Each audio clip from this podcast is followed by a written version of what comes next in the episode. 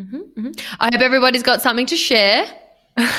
That's not about work. Well, it can be Misery. about work, but it can be what, about whatever Um, you want. Actually, Because it's our podcast and not yours. not yours. Dumb slags.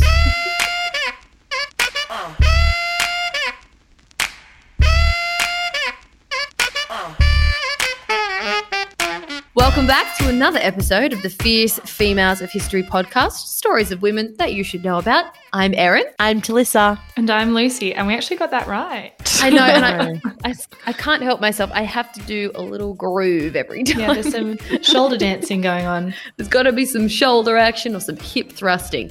Anyways, we're here, we're ready, we're tired, but we're pumped. Mm-hmm. How is everybody doing this week? What do we got? What's on? What's crack a lacking? I saw a dog. Um, that's it. That's the story. That's enough for me. That's it. That's the tweet. That's the podcast. but I was waiting for my Uber, and this little poodle ran out of my building, and it wasn't just a poodle; it was wearing um, overalls. It was like a cowboy poodle. It was fantastic, and it just kind of did this little shake. It was he was very happy to be going for a walk. Uh, it was adorable Yeehaw. and weird. Do you think he knew how much better he was than all the other dogs in that moment? Like, do you think they have any idea like how cool they are? Definitely. He was kind of there was there was a little bit of a smugness to him, I would say, I love it. but happy. He was happy, you know, confident of his place Yeah. in the world. Yeah. We, we love to see it. But it's true though, when you put on a pair of overalls, it, it is a game changer. Not only is it comfortable, but it's just this weird feeling. Like, am I a toddler? Am I about to paint the wall? I don't know, but I'm comfortable. Am I a farmer? I could do a cartwheel quite comfortably. I don't know. Yeah. It's just something about overalls. So I don't blame that dog. Freedom to do cartwheels. Do you know what was be- the best part though? All four of its legs were in the thing, so it had its two front legs in like this t-shirt sort of thing, and its back mm-hmm. legs in pants. And then there was just a big hole at the back for its tail to go through. Amazing. I love that. I have an old onesie. Um, it's really stretched and misshapen and really saggy, but it has press studs, and I wear it when I'm really like sad on my period or something. And it has this butt flap. And for the first few months of our relationship, I like refused to wear it in front of Blake. And the moment I knew I gave up was because I put my butt flap onesie on. I love that it's got press studs. Like just I'm just picturing you just putting on the press studs, you know, like sad. You know, remember press studs. Slowly and sadly. Click, click, click, click, click. You know he's the one when you put on your butt flap onesie.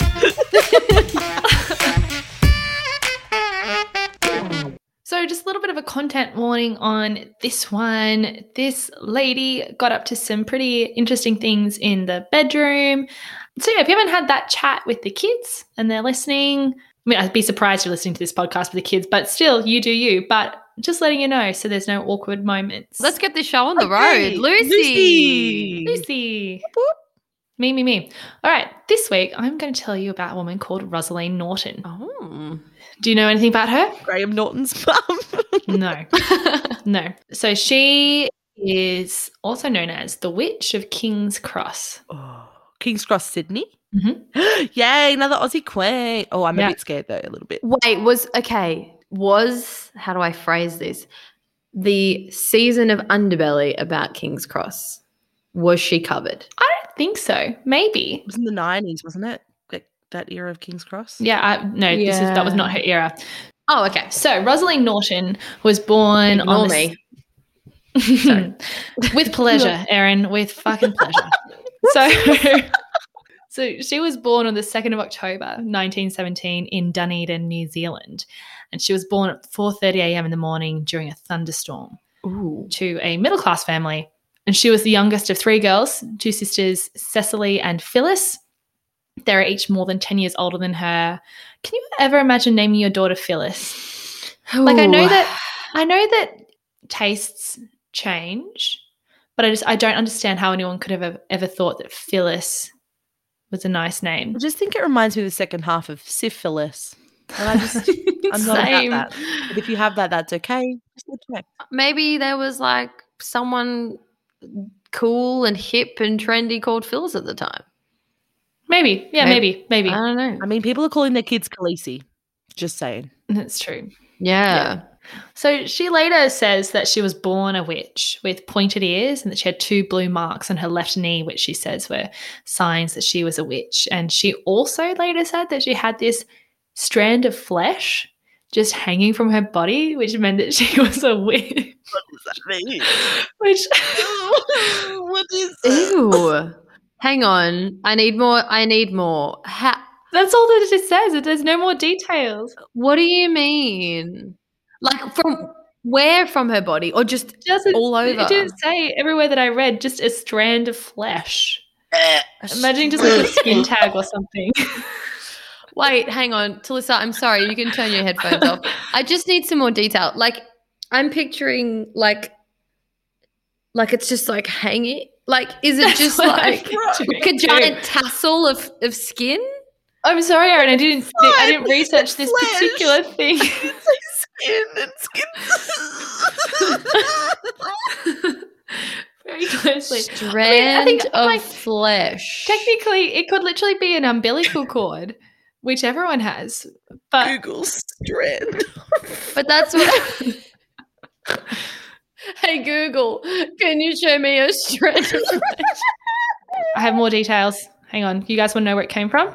Mm. Yeah. So she says that small blue markings on her knee and had a strand of flesh that hung from underneath her armpit to her waist. That's what I was picturing. From her A armpit to her waist. Just like a giant tassel of just just It might have been a chilling. skin tag. A really big skin tag. yeah, I think a big skin tag. Or a witch's mark. But I love how she's like, "Mm, I'm a witch because I can claim oh it. Why sorry, not? no, you couldn't you simply couldn't be a witch because you don't have this. it makes a TikTok. She's like, "Tell me you're a witch without telling me you're a witch." And she just like raises her arm. Oh, yeah. God, I really hope we haven't we haven't made fun of like a condition or something. No, well, I mean, she says it was a what made her a witch. Um, I think she got rid of it. So yeah, but um, also as a she prefers to go by the name of Thorn, which is really cool. So she's like, Rosaleen is boring. Thorn is cool, which I agree with actually. Badass. So when she's eight, she moves with her family to Sydney. During her childhood, she um, she sounds like just like the most delightful little oddball. Like she is just she is so much just doing her own thing, carving out her own path. She's so weird. I love it. oh really? So yeah, so she's she's really embracing the witchy vibe. So she doesn't sleep in the house for like three years. She just doesn't sleep in the house for three years, but instead she sleeps in a tent in the garden where she keeps a spider called Horatius at the entrance, and she also has things like lizards and toads and tortoises and dogs and cats and a goat. Maybe because she liked them, but also probably to keep people out of her tent. Oh, that'll do. the How does she have room for all those animals in her tent? No one can get in the tent anyway. I think that they're probably they're probably not all kept in the tent, but she does have the spider in the tent. She's probably just got the other things just roaming around, but still, there's a big spider called Horatius. wow. As a child, she apparently would have visions of like a lady in a grey dress or or a dragon, and she'd go into these trance states when she grew up, and she would call them big things and little things. And yeah, she was always super, I guess, into other worlds and other belief systems. But as a kid, Ooh. she's not a big fan of other people, as probably you could have guessed by this oh point. yeah. And I also think her family's probably like, you know what?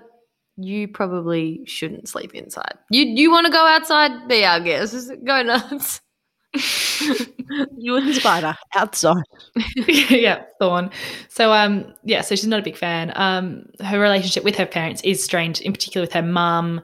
Um, even though she's got a fairly nice middle class life in her tent, she describes it as being a general wearisome period of senseless shibboleths, shibboleths, prying adults, detestable or depressing children whom I was supposed to like, and parental reproaches. Okay. Righto. Yeah. We love to see she it. enjoyed her childhood. Apparently, she also had a crush on Dracula, um, which is cool. so, so she. I mean, like, if you see the version, I guess with what's his name, not Alan. Uh, he plays Sirius Black. Gary Oldman. He's kind of a sexy Dracula, creepy but still kind of sexy.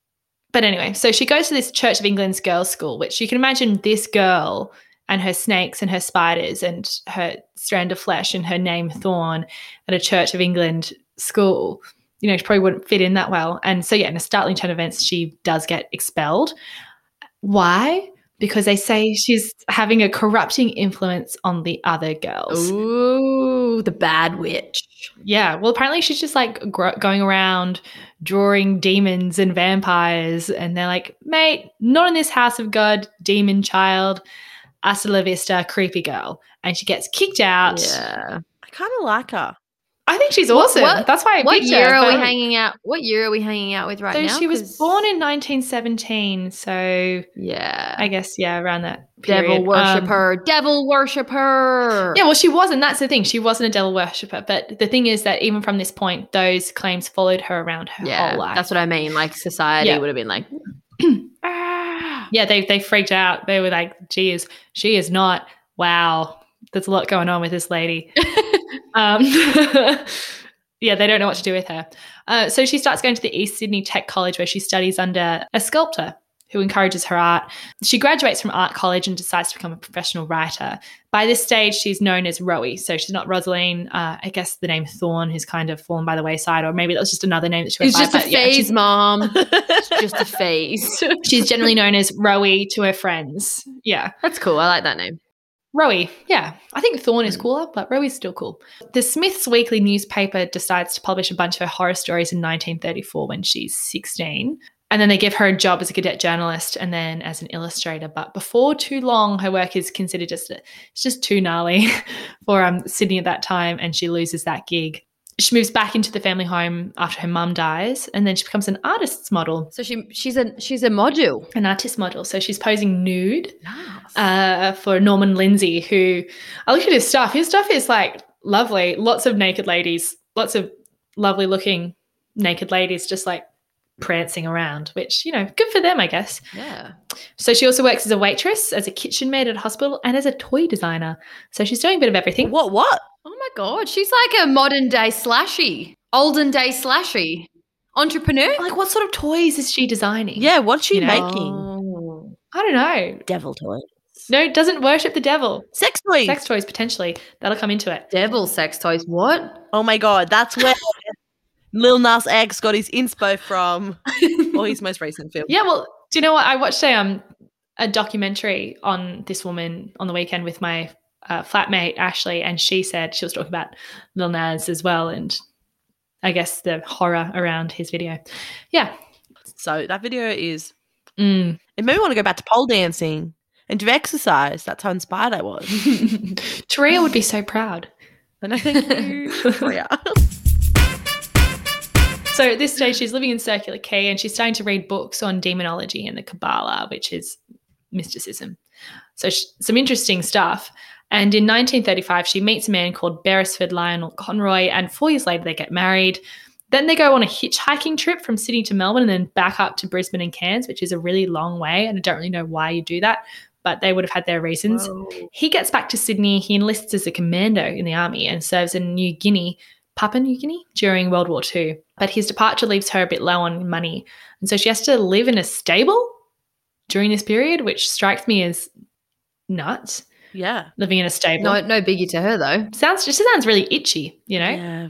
Smelly. She Yeah. lived in a tent with goats and frogs and spiders and what? That's true for three three years, yeah. She was a kid. So when he gets back, she's like, I didn't like living in a stable. Mm, this is this is How about we pick a more stable job? so over. Yeah, we are never ever getting back together, like ever. I mean, if you think about living in Sydney right now and the places, particularly around my area, that people live in, not that my area is dodgy, but it's just an older area, it's an older suburb, and it's an expensive suburb, but a lot of young people live here. So people live in pretty shitty houses and pay so much rent for them.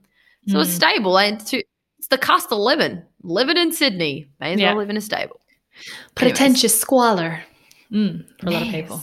Yes. So that's over. She's like, Beresford, bye bye.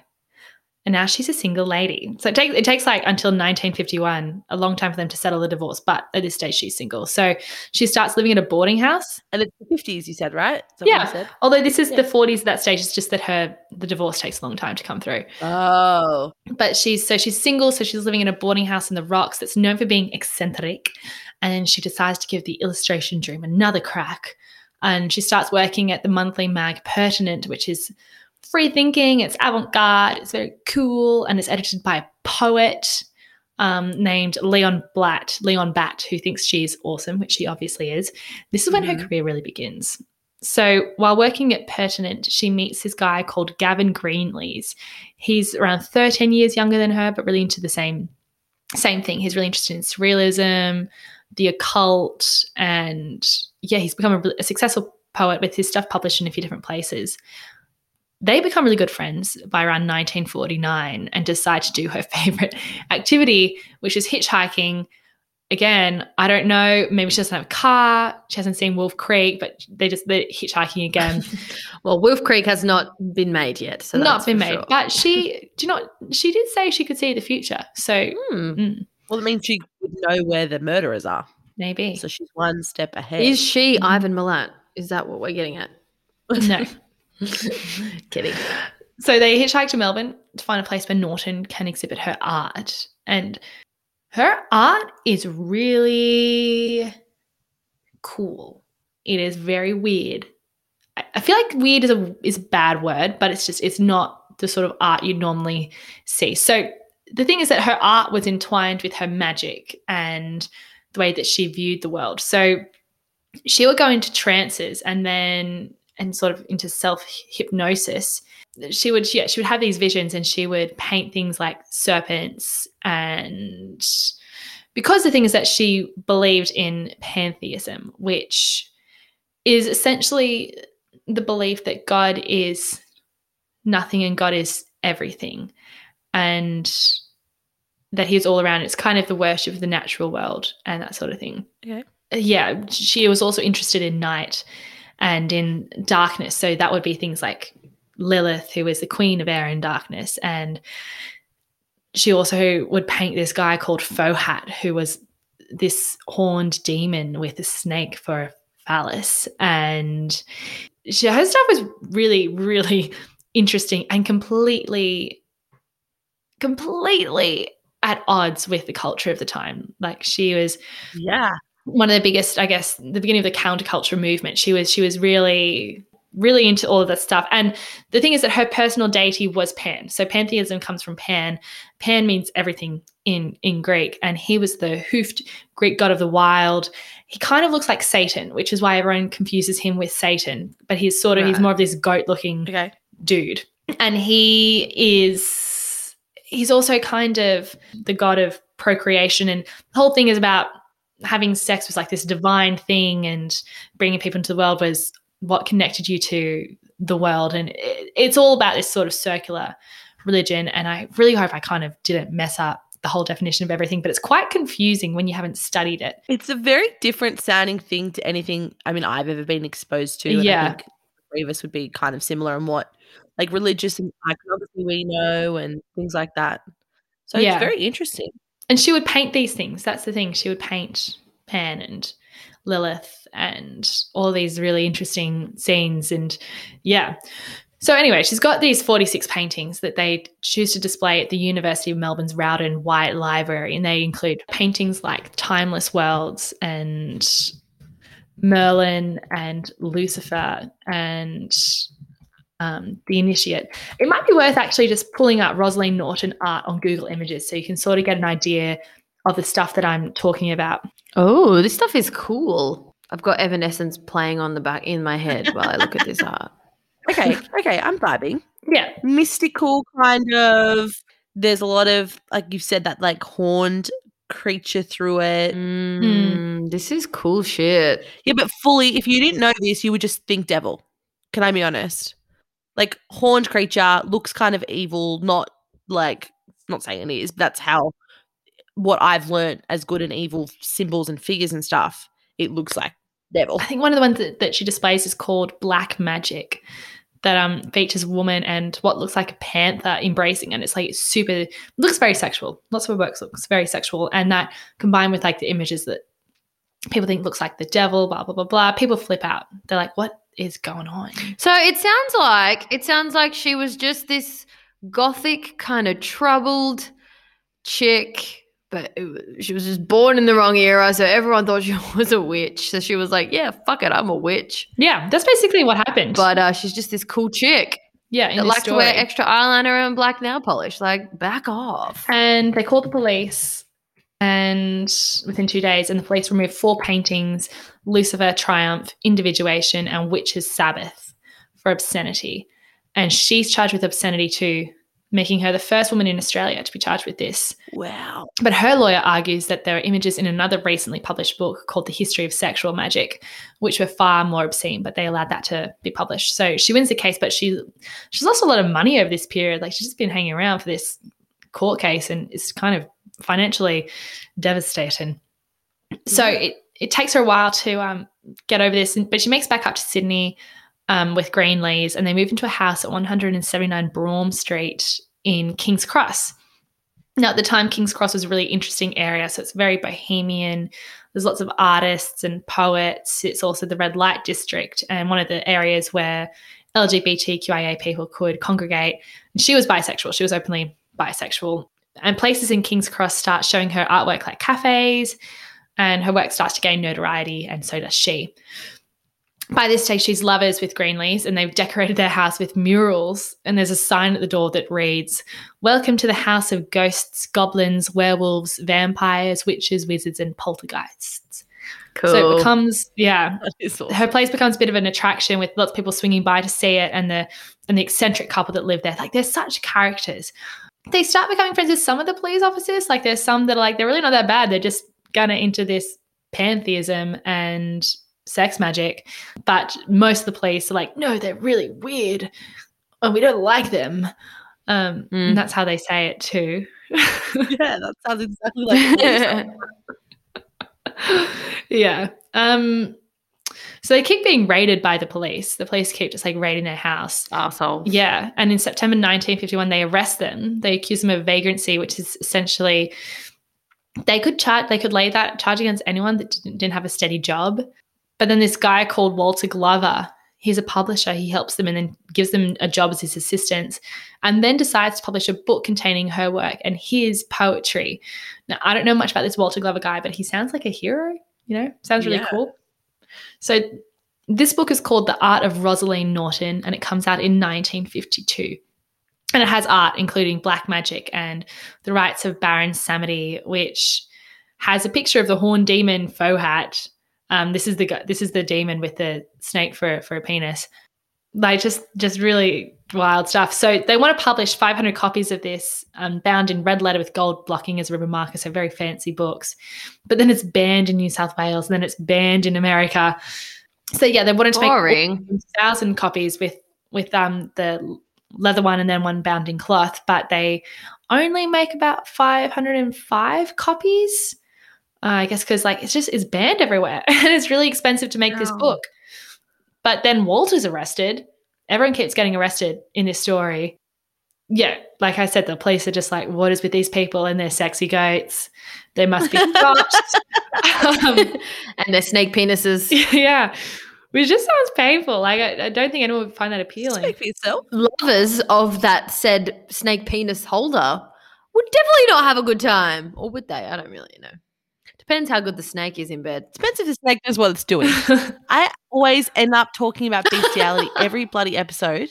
Well, look, there, there are there are tones of that in this. So she's actually considered one of the early animal rights activists. So she's not going around doing bad stuff to animals. She's a she's she's a cool woman. Um, but you, there's there's definitely symbols and that kind of thing. But I think they're symbols. That's the thing. So yeah, so Walter Glover is charged with the production of an obscene publication, and Rowie has to go into court to explain herself. Apparently, she goes in wearing like a red top and a black skirt and leopard print heels. us. That's a look. And the court decides that the two images, the adversary and faux Fohat, are obscene. Obscene. I'm telling you. And they're like, take them out of the book for the remaining copies. And Glover is like, ha ha ha, obscene in quote marks, and he like blacks out a couple of copies. Um, but leaves it at that, which is a kind of minimum effort energy I'm all about in the 14th month of the COVID pandemic.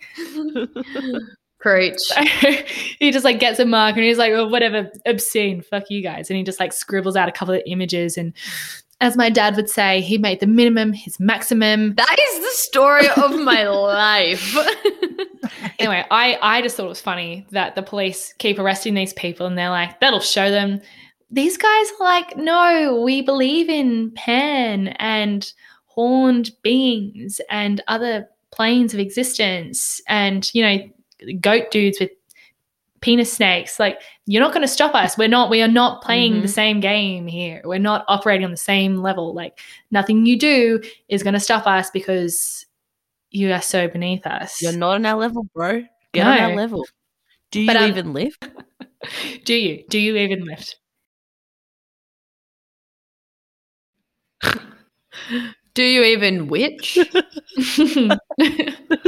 Hocus pocus. I am out. Hocus pocus. Let's get focused. Hocus Brocus, the whole thing leaves uh, Walter Glover brocus. He um, doesn't have any money. Oh. Poor Walter. Walter, he's like, I'm just going to help these two guys out. You know, I'm going to publish their book. Mm. Must have been into Oh, it. Walter. So, um, but it's helped her gain publicity. And the thing is that she's not hard to spot. So she's got these super highly arched Yes. eyebrows, this short black bob, and she's quite thin, and she's a very distinctive looking lady. But in 1955, things start going a little bit haywire, or more so than before. So this mentally ill teenager named Anna Hoffman swears at a police officer, and then she's charged because because they just keep arresting people in this story. I don't know. Um, then at the court hearing, she blames Ro- Rosaleen, and she says, "Rosaleen, my life has fallen apart after participating in a satanic black mass that Rosaleen ran." And naturally, the press Oh goes wild. They're like, this is the best story ever. This is this is Ugh. fantastic. Selling newspapers left, right, and center. Man, media really suck. Norton has never thought of herself as a Satanist. Never. She's never been a Satanist. She's been more of a pagan. And she's like, excuse me, press, media, you're so stupid. Um, check your facts. ABC fact check, RMIT fact check. Let's get this straight. Then come on my level, and then we can discuss as adults. She's Thank just hovering much. over them all, like, check Yeah. yourself. Not not a Satanist. Fuck you. Fuck Yeah. you. Fuck you. Fuck you. I will do Heidi. Oh, Yeah. dear. and then Hoffman, the girl, she later admits that she was just making it up. So, which isn't cool. No. But the papers have well and truly run with the story. They're saying Rosaleen is a devil worshipper and has been sacrificing animals. And she's like, I'm not doing that. Does, she doesn't do that. That's not her thing. She's into other things. Like she's um she's into bondage and sadomasochism. And she also likes to have sex with gay men. And she also is into sex magic because they believed that having sex was a way of, I guess, Right. worshipping Pan and being close to their religion. And so she would have these, she had a coven of people that they said could have been like between seven and 300 people. And they're going to trances and she's trying to do spells and that kind And of a thing. cult. I firstly think that just sounds like orgies. Um, and no judgment. And secondly, seven and three hundred are very different numbers. Very different numbers. if you are having sex with seven people, it may as well be 300. I'm just spitballing here. I feel like there's a lot of limbs, a lot of snake penises. Got who knows how many people it could have been. A lot of bits, a lot of So she's like, look, I'm gonna give you a bracket, yeah. seven to a couple of hundred people in the better ones. I don't know. The thing is that I meant to Google um, sex magic for this podcast. I could tell you guys what it was, but I'm actually doing this on my work computer.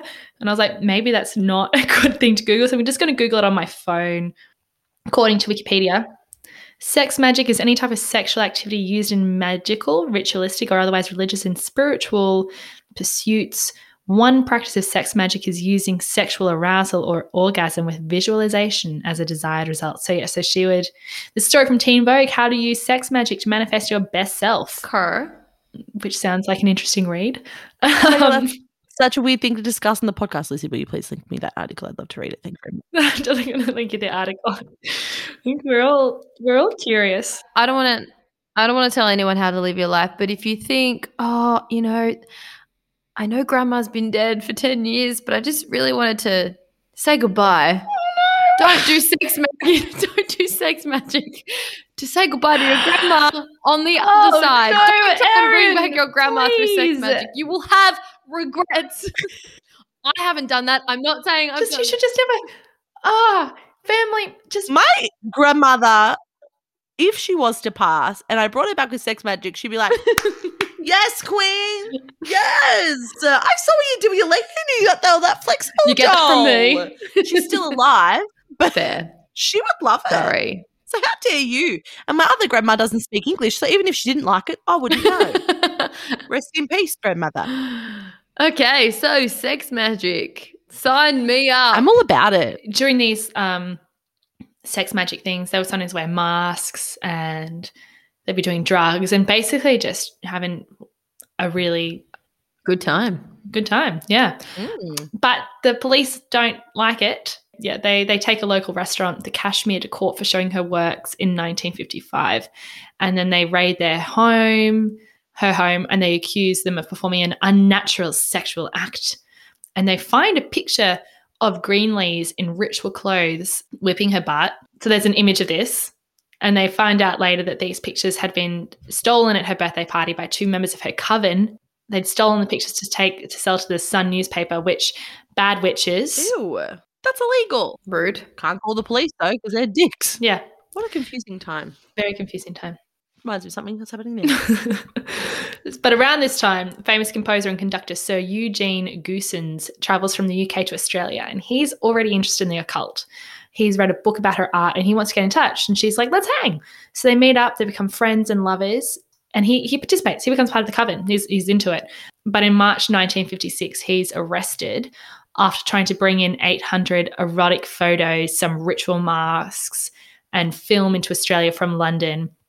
And like I watched this documentary and they were saying they really weren't that bad. Like by today's standards, they're pretty tame. But at the time they were very scandalous and were described as blasphemous. And it ends his career. So he resigns from the Sydney Symphony Orchestra and the Conservatorium of Music and he goes back to what Britain. the fuck? Yeah, and it's big deal. He'd been knighted a year earlier. Like the Queen had knighted him a year earlier. Oh, then- shit. Oh, please. There's Yeah. way, way, way, way worse stuff going on with the royal fucking mm. family instead of, oh, but he wanted to bring some sexy masks and some sexy videos. Maybe look at your own son who's.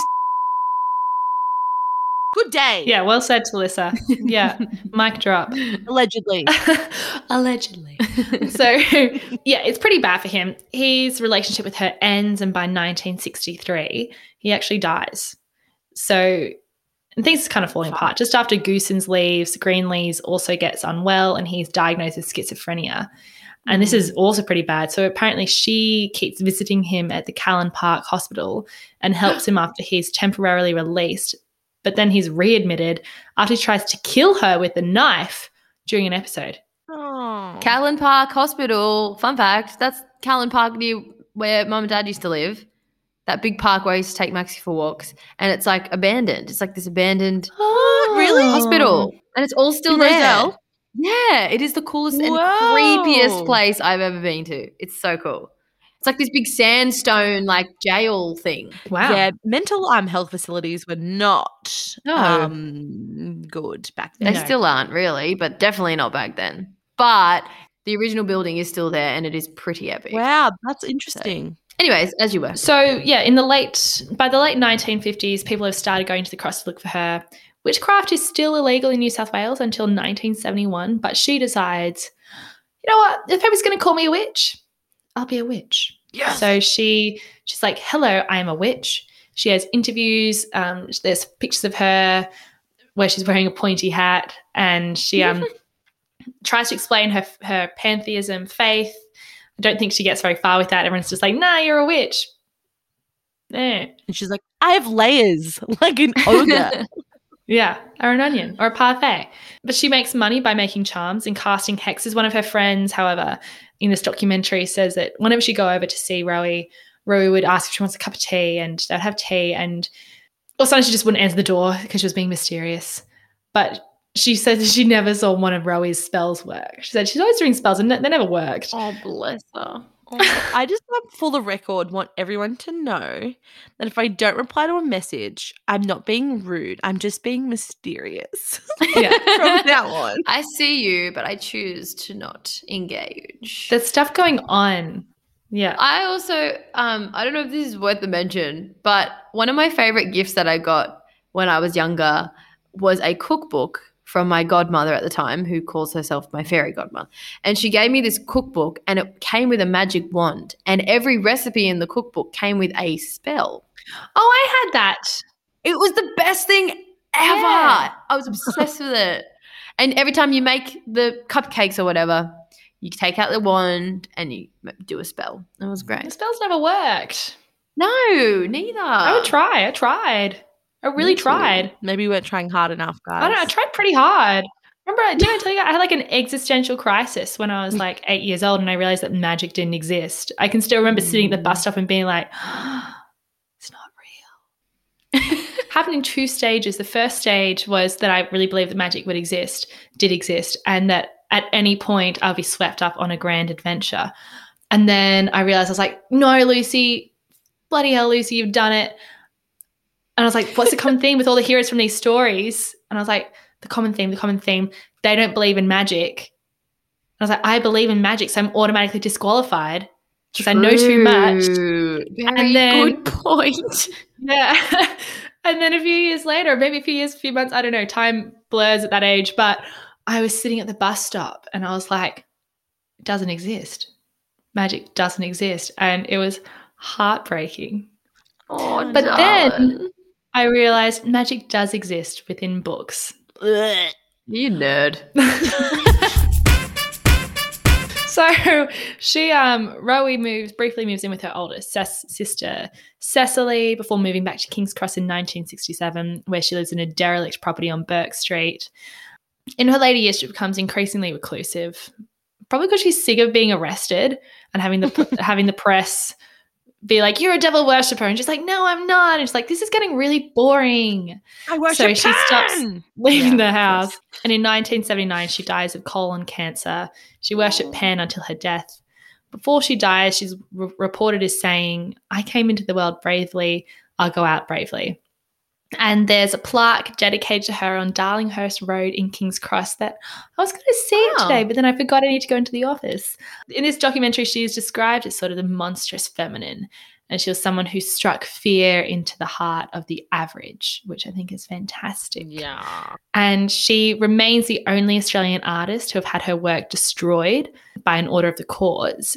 And apparently, in her day, she is said to have predicted the outbreak of AIDS, the Whitlam dismissal, and even the exact time of her own death. Whoa. Wow. And before she died, um, she also apparently predicted um, a national economic collapse around the 90s, which did happen. There was the 89 Black Friday market crash. And she said the country would be divided and there'd be a civil insurrection by 1992. I don't think the civil insurrection happened unless I'm missing a big part of Australian history. But weird thing about that last little factoid, fact thing, is that it's from a book by Anna Hoffman what? and she was apparently the teenager who like claimed that she was involved in these black masses so which i can't And then profited off her. well yeah, so i'm just i'm like i don't know if they're the same anna hoffman but i was like that's weird Oh. They are the same. I need to have a stern word with this lady. Who's Anna Hoffman again? The teenager that got to, got to go to court and said it was her fault. Yeah Oh, i don't know if it's the same i don't know if it's the same anna hoffman but i just thought it was interesting because i was looking at it and i was reading about it i was like wow all these predictions are interesting and then i saw the name and i was like what yeah Mm, sus. that's um the story of Rosaleen Norton, the Witch of King's Cross. And there's just there's a poem that I want to read to give you, I guess, one last insight into the way that she viewed the world. Is it a poem or are you about to put a hex on us? Asking for a friend. And cool either way. we'll find out. Let's do this. I put the hex on you guys long, long ago. That's why we're friends. Oh, um, so there's this poem, and it goes: "Lights, black maj- majesty, midnight sun, Lord of the wild and living stars, soul of magic and master of death, panther of night, enfold me, take me, dark shining one." Mingle my being with you, prowl in my spirit with deep, purring joy. Live in me, giver of terror and ecstasy. Touch me with the tongues of black fire. Fed with the fire at the black opal center. I drink living silver and moon quickened streets and star voices ringing. All strangeness is with me, towering, invisible, changing the earth. Hatred and heavens are blending within me. They beat in the pulse of the stars. For a God in my heart cries with primitive splendor. It goes on for a bit longer, but yeah, wow. That is probably the sexiest poem I've ever heard. Ooh. Ah, I'm levitating now. What's happening? Just kidding. Oh, Lucy, that's amazing. So the the Witch of King's Cross, eh? Yeah, I should say this one was actually recommended. This was a someone, one of my Oh, mates, Killian, a listener, recommended this this person. So thanks, Killian. Nice. I miss the cross, the good old cross days. That's where I went out with Mhm. my fake ID, baby. Ah, different times, different. Happy memories. The King's Cross was lit, but memories. Yeah. King's Cross was lit. If, For Mm. reference, King's Cross was the place to go out for a big night, Huge. big big night. Yeah. and anything and went had at the cross. for decades. decades. It Mhm. was the place to go to for a yeah red light or a uh just a, b- yeah big night. A big And night. then, And it was also very like LGBTQIA plus, like Yeah. it'd been Yeah. kind of Very haven for them bohemian, for a very yeah. long time. And then um, some incidents happened in what we call in Australia one punch attacks. The government then decided to shut down the cross, re- putting all these rules on Mhm. clubs and live music venues, which basically killed the entire cross and moved the people who were going out in the cross to several smaller locations across Sydney, which were not built or set up to withstand the amount of people that were hitting them at places like Newtown, etc., Mhm. whose lines became fucking crazy and it killed Sydney nightlife because they then put restrictions on all of those places as well. Mhm. So the King's Cross is dead now. I hope everyone's very happy with themselves. Come to Sydney. It's fun.